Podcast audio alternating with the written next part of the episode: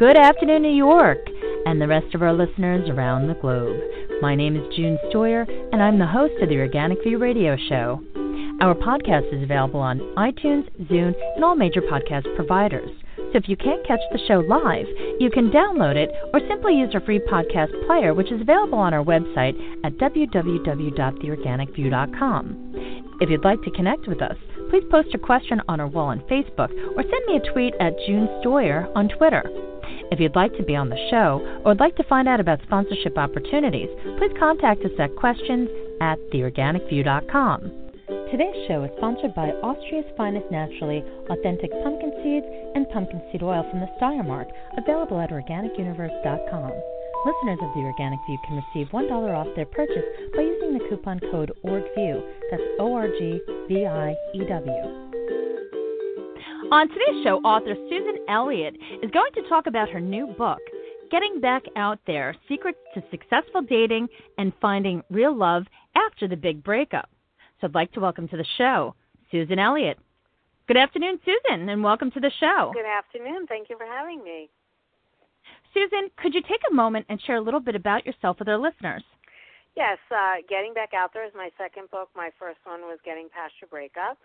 So I am a relationship coach and I do media commentary on relationships and breakups and healthy relating. And I also talk to families, to schools, and to women's groups.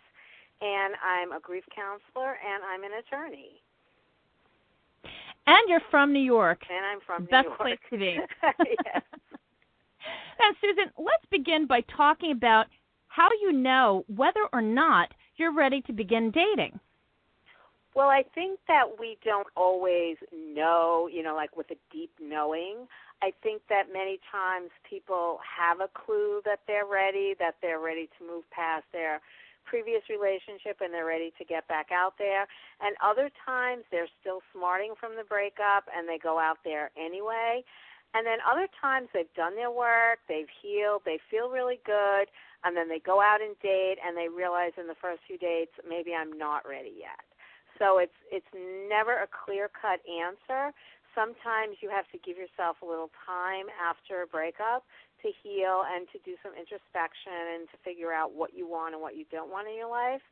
And then I think that you could slowly go out into the dating world. And if you find that you're not ready, you're not ready. It's fine to go back to not dating for a while and then try it again a little later on. Now, you said something really wise. Quote, when feeling lonely and ready to jump into the dating pool, don't compare your insides to everyone else's outsides. Right. And I think that what that means is you could be feeling a million different things and you look at the person next to you sitting on a bus or in a store and you think that person looks really happy and how come I'm so miserable? And they could be looking at you having the exact same experience where they're feeling miserable and to them you look happy. So you never really know how someone else is feeling and if you try to compare yourself to other people by just looking at them from the outside, you're never going to feel like you measure up. Thank you. Susan, what does it mean to know others? To know others is to be realistic about what messages you're getting from their actions. Many people can say a lot of a lot of, you know, things that you want to hear. And you listen to that, but their actions say something else.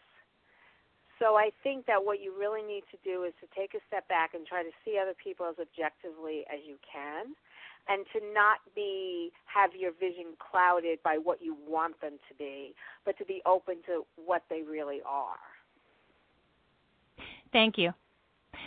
When you first end a relationship, what kind of self assessment can you do to see what you've learned and where exactly you need to grow? One of the things that's really hard is if somebody feels victimized, like they were cheated on or they mistreated or, you know, some something went wrong and they got the short end of the stick.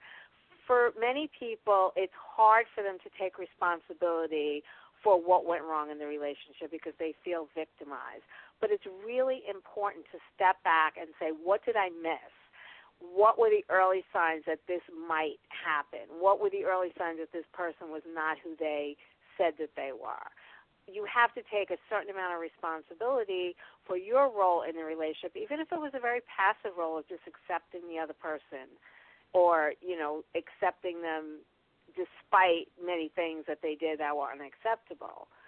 So you have to take responsibility for your role in it if you want to change it and do better in the future. I like your idea of tucking bits of information away.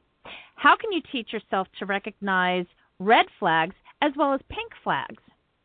one of the things that I suggest to people is to think back on previous relationships they've had, relationships that they're aware of, you know, other people have, their friends, their relatives, and make a list of what's acceptable and unacceptable. And then there's always a gray area of, well, I'd prefer this, but I don't have to have it, or I really want to have this, but for the right person, I would give it up or I really demand this, but you know, if the person is terrific in this other way, you know, I'll take that one off the table. So I think that if you have an idea of the person that would be a good companion for you, a good life partner, a good life mate, not somebody who's you know, great looking or funny or, you know, opens the door all the time, but somebody who's really going to be a partner to you. If you have that idea in your head, and you're willing to be selective according to that criteria, then you're going to do better than if you just go out there and take what comes along. Thank you. Let's talk about what I think, in my opinion, is the most important thing to remember boundaries. How do you set boundaries and how do you enforce them?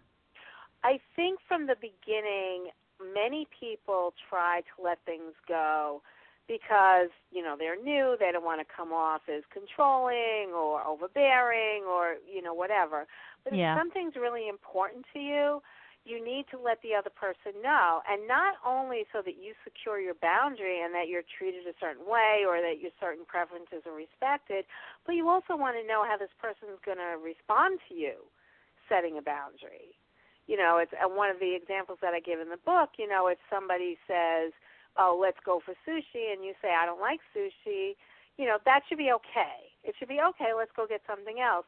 But if the person says, "Well, have you ever tried sushi?" or "What don't you like about it?" You know, if they're kind of pushing you, you have to take note of that. You know, and it might mean something, might not mean something. You know, you could say to the person, you know, I really understand my own likes and dislikes and if I say I don't like something, I don't like it and I don't want to try it. A person could be perfectly fine with that. That's what I mean by tuck it in your pocket. Like you don't know how this person's going to respond. They might go, "Oh, okay, then you know I won't push you on that." But if the person continues to push you on that, then you know this is a problem. I agree. I also think it's important because in the beginning of the relationship, those boundaries really do set the stage for the longevity of the relationship because it's kind of late to set the boundaries later on in the relationship if you remain silent, whether it's months or years even.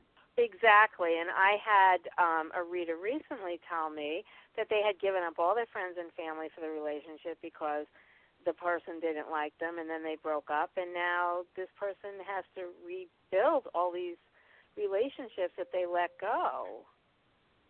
Could you just take a moment and give some examples of some common boundaries that perhaps might benefit our listeners? One of the ways that you can set boundaries early in the relationship is to do what I just said, like establish likes and dislikes, preferences and not preferences and you can let people know, yes, I like to do that. No, I don't like to do that. And you know, I'm a night person, I'm a morning person. I like to get to work on time. You know, different things that says who you are and different things that you're not going to compromise for anybody. And you don't have to say it like you're hitting someone over the head with it, but you just need to establish early on, this is me, this is, you know, who I am and what I like and how I like it. And you know have an idea of what's important to you so that you can communicate that to other people and see how they respond to it. How do you know if someone is actually into you? I think that that's kind of a loaded question because many times, and this is this plays itself out all the time. People say things, they're very effusive. Oh, I like you. You've got great eyes. You're you're an honest person. On and on. And then the next day they're like, but you know, we, I don't see much of a future for us. So bye. Bizarre. Yeah, I mean, and so when it's early on, it's very difficult to listen to things that people are telling you when they don't really know you. But it, all of us want to hear those things. So it's hard to say, wait a minute, this person doesn't really know me. Why are they, you know, kind of slobbering all over me? And there's just some people that just uh, are sort of compliment heavy. I don't know if you've ever had a friend who every time you see the person, they're like, "Oh, I like your shoes, I like your sweater, I like your hair." It makes me wonder what they want. Well, yeah. Well, it's always like, why can't you just say hello? like, you know, some people are just very complimentary and they feel like they have to or something to that effect. And when you're dating people like that and they're just showering you with compliments and you're being kind of swept away by it and then all of a sudden they go, "Oh, you know what? I don't see a future for us at all. Goodbye." You're just so confused. So I think yeah. that, you know, somebody being into you, it takes a while.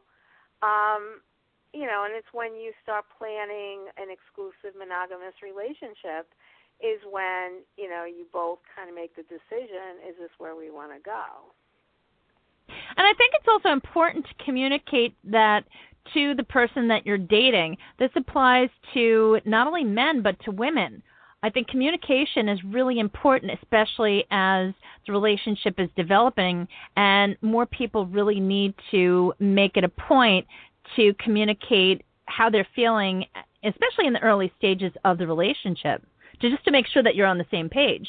Right, exactly. And you know, sometimes when you put yourself out there, you'll find that you're not on the same page, and that you know that can hurt or can sting. But there's no way to get into a relationship or to have a loving bond with somebody unless you put yourself out there emotionally. And sometimes you might put yourself out there a little prematurely, but you know it's not the end of the world you can go on and you know do perfectly fine. One of the most debated questions is whether or not to continue communicating with your ex. What is your advice? I usually tell people do not communicate with people if A, it hurts you. Don't fall for the ex who says, oh, I can't imagine me, me not having you in my life. It's like, well, sorry, but I'm not responsible for taking care of that particular aspect. You have to take care of your own emotions. And some people will say, "Oh, we can be friends. We we shared so much together." If being friends hurts you, the answer is no. If you're a co-parent or a coworker, you can keep your conversation civil and businesslike. Don't get into the, you know, friend status. Don't get into crying on each other's shoulders. Don't get into big dramatic scenes. Just keep the conversation short and businesslike. Another really important question is what point is it okay to introduce your potential partner to your children, your family, or even animal companions?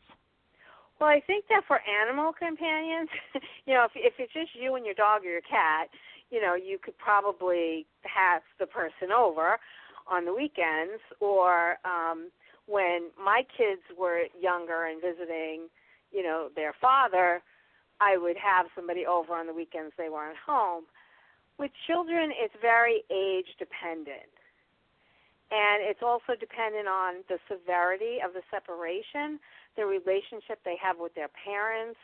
You know, it's very individualized. And you have to take your kids' feelings into consideration and let them know that you're there for them no matter what. They're not being replaced. You know, you're you're going to be there for them. You're not going to run off and pay more attention to your new boyfriend or girlfriend. You know, you're still their mom or dad.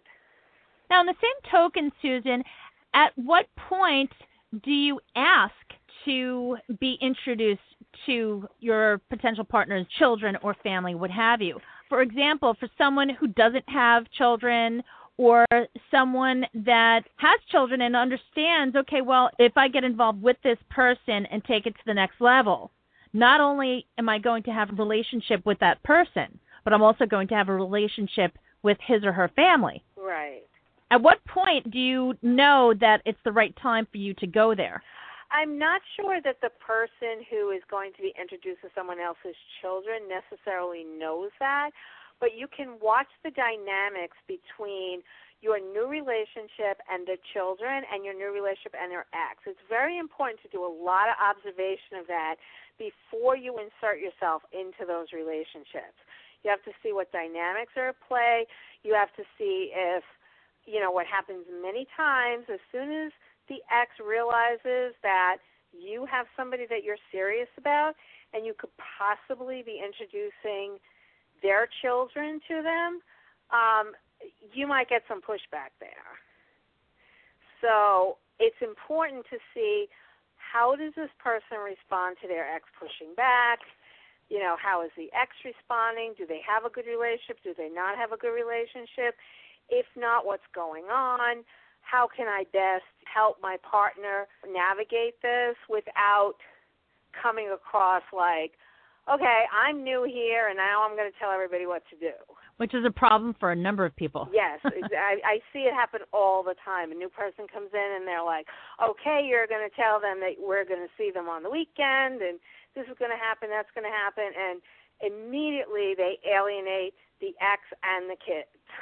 It's always tricky, but yeah, I, I think you have to consider the different factors in the relationship and what the potential dynamics could be, and take it slowly.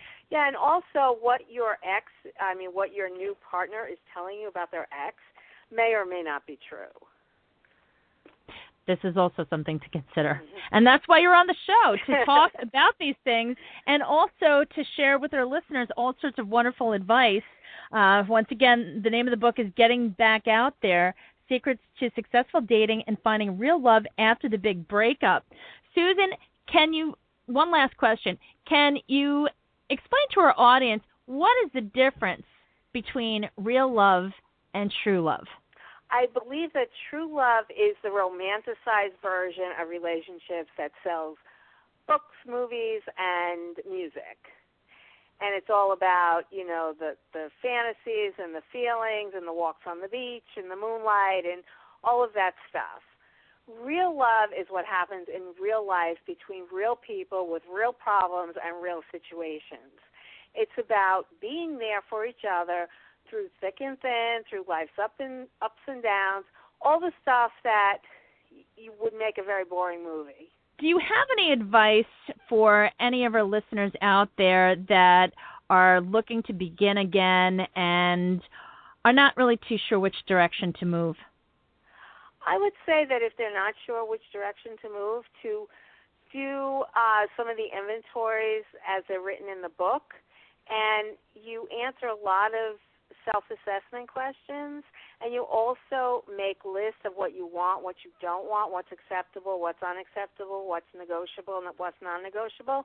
If you don't have some of that concrete stuff laid out, you're never going to know when you're ready or what you're ready for. So you have to have some kind of clear picture of what it is you ultimately want in your life before you move forward perfectly said. Susan, thank you so much for coming on the show today. Your book is magnificent. I wish I had this 20 years ago. Folks, if you love Bridget Jones's Diary, love Sex in the City, love actually any of the more popular shows about dating, let me tell you, this actually explains what you should and should not do. So, whether you're in a relationship, thinking about starting a relationship, Pick up a copy of Susan's book, Getting Back Out There Secrets to Successful Dating and Finding Real Love After the Big Breakup. It's available wherever books are sold or on Amazon.com. Thank you so much for having me. Oh, Susan, please come back and please write another book. I really love this. This okay. is definitely one for the collection. And folks, oh, you're very welcome. And folks, thank you for tuning in. Please check out the companion article to this interview, which will be available on theorganicview.com, which will also have information about getting in touch with Susan and also the book. Have a great afternoon, everyone.